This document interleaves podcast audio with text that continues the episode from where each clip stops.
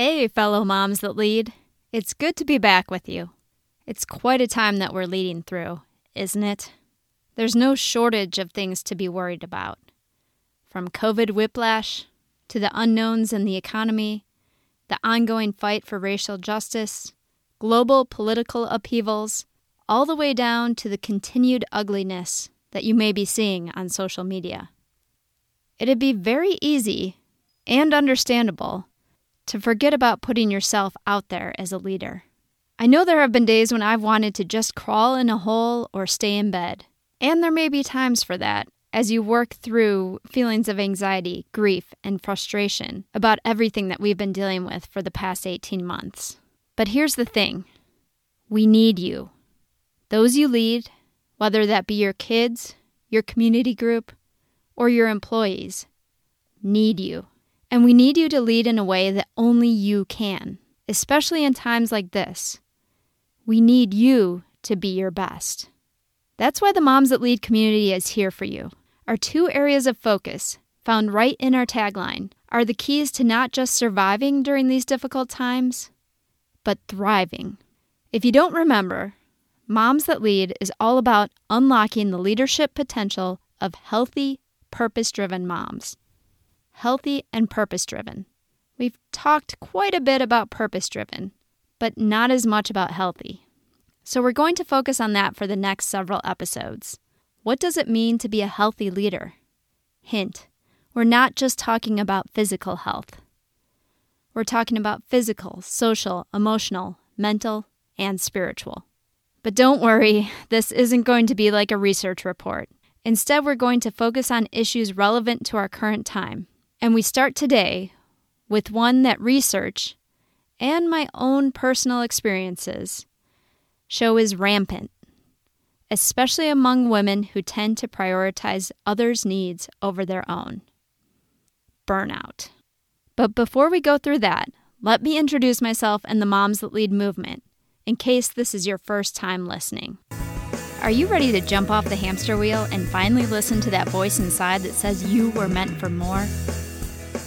Are you ready to replace overwhelm with calm and clarity, self doubt with confidence, and mom guilt with connection? Then you're in the right place. Welcome to the Moms That Lead podcast, where we know that moms have a unique ability to be world changers, and that leadership is not about position, but instead, if your actions inspire others to dream more, learn more, do more, and become more, then you are a leader. I'm Terry Schmidt, your host and leadership mentor, determined to bring you the inspiration, motivation, and practical tips to help you live your best life.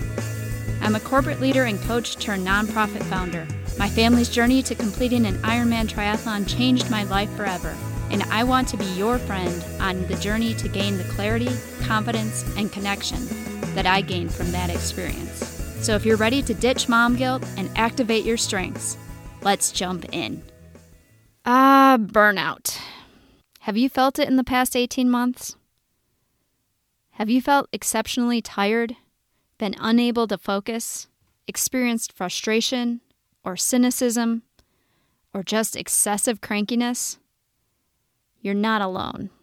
A 2020 McKinsey poll found that 39% of senior level female leaders felt burnt out with only 29% of men feeling the same way, by the way. And another 2021 study found that nearly 60% of leaders reported that they felt used up at the end of the workday, which is a strong indicator of burnout. So if you haven't experienced it, it's likely that someone around you, maybe even someone you lead, has. And according to research done by Dr. Jerry Pelayo, those most at risk to burnout are high achievers. And by the fact that you're listening to this podcast, I'm guessing you may be one too. As a leader, burnout is of extra concern as it's causing more and more employees, particularly high achieving women, to leave their jobs and companies. And for yourself, even coming close to a state of burnout can have negative impacts on your health, making you more susceptible to illnesses such as heart disease and type 2 diabetes.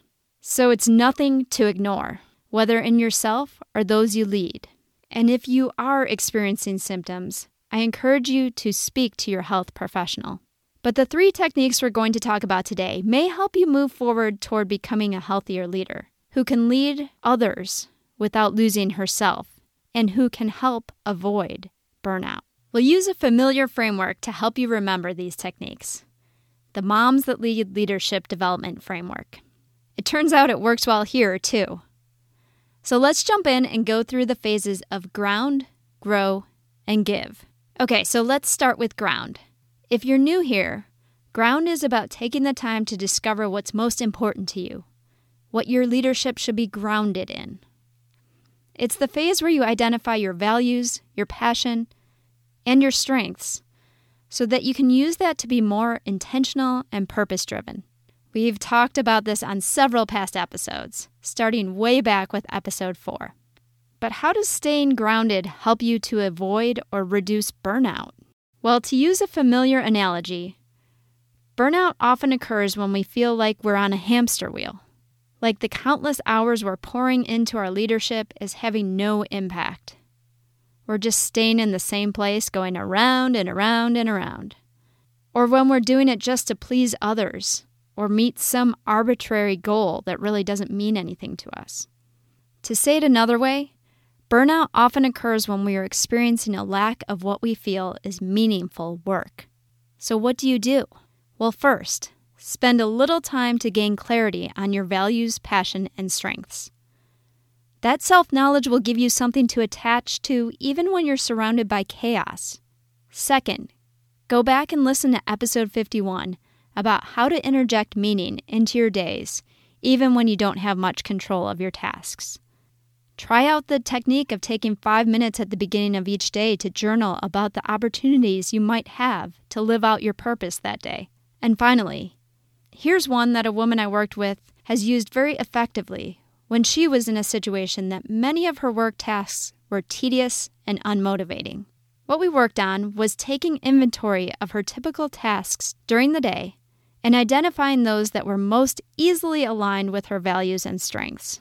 Then we worked on a way to schedule those so that they occurred at the point of the day that she needed that motivational boost the most. For her, it was developing others. So she tried to schedule those opportunities at strategic times. For you, that might be the beginning of the day to get you started, lunchtime to keep you going, or near the end of the day to leave on a good note. Or maybe you know that you have a particularly difficult meeting coming up and you want to schedule one of those motivation boosting tasks right after it. Now, I know I'm talking about adding additional time and practices to a schedule that you already probably feel is way too packed. After all, we're talking about burnout here. But believe me, the time that you invest, even if it is a small amount of time, in grounding your leadership will have significant payback and will help you to lessen the risk of getting burnt out. So that's number one. Now, on to the grow phase for number two. Remember, the grow phase is about developing those leadership skills and habits that give you confidence as a leader. Well, what are those specific skills that will help you to not lose yourself? That will help you to avoid burnout? Everything I'm going to talk about could be classified as self care skills. So I want to start with something we haven't really talked about before, and that is the Moms That Lead view of what self care truly is. Self care is an activity that refreshes or energizes you, that helps your body and mind to work more effectively. It's not something that just numbs the pain and leaves you feeling worse afterward. So, as you're thinking about activities that you might want to do for self care, or that activity that you just wish you could get all your tasks done so that you could then do that. Make sure you think about is that self care activity really going to energize or refresh you? For some people, sitting and watching a really good movie can energize and refresh you. But for others, it may just leave you feeling like you wasted time. So think about that. Does it energize and refresh you? Or does it just numb the pain and leave you feeling worse afterward. Two self care skills that can help energize and refresh you and can also help you to not lose yourself while leading others are setting boundaries and scheduling some sort of movement. So, what do I mean by that? Let's start with setting boundaries. Part of this goes back to the prioritization practices that we talked about in several episodes, including episode 8. But the other part may be new, particularly as the lines between work and home may continue to get more and more blurred. How do you make a hard transition point for you and for those you lead? How do you end your day? One way I've seen people do this is to set up clear communication agreements where there is a specific time that your team knows you will no longer be responding to emails or texts until the next day. And that if something urgent pops up, they need to call you. If you're leading a group of volunteers, setting boundaries may look like being clear and having realistic expectations for tasks that need to get done bef- between committee meetings. In your family, it might be setting a time, no matter how short, that you can carve out for yourself. Speaking of carving out time for yourself, that gets us to the second leadership skill that you can grow to help avoid burnout. Scheduling some sort of movement into your day, preferably outside if possible. You, again, may think that you don't have time to add this into your schedule, but I'd argue that if you're on the verge of burnout, you can't afford not to have time. The time you spend dedicating to movement will save you 10 times the time in the benefits it delivers to your emotional, mental, and physical health. Personally, I know that if I can get out for a run or walk when I'm stressed or in a cranky mood, it makes the rest of the day much more productive. But there's much more research on this and the biological explanation. Check out Kelly McGonigal's book, The Joy of Movement, which I'll link in the show notes.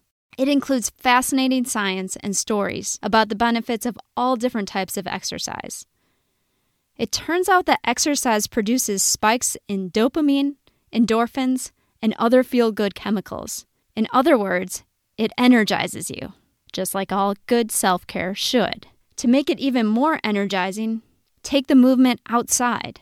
As Ethan Kross highlights in his excellent book Chatter, Research shows that nature gives us an opportunity to effortlessly absorb different stimuli, which recharges the brain functions we need for solving problems.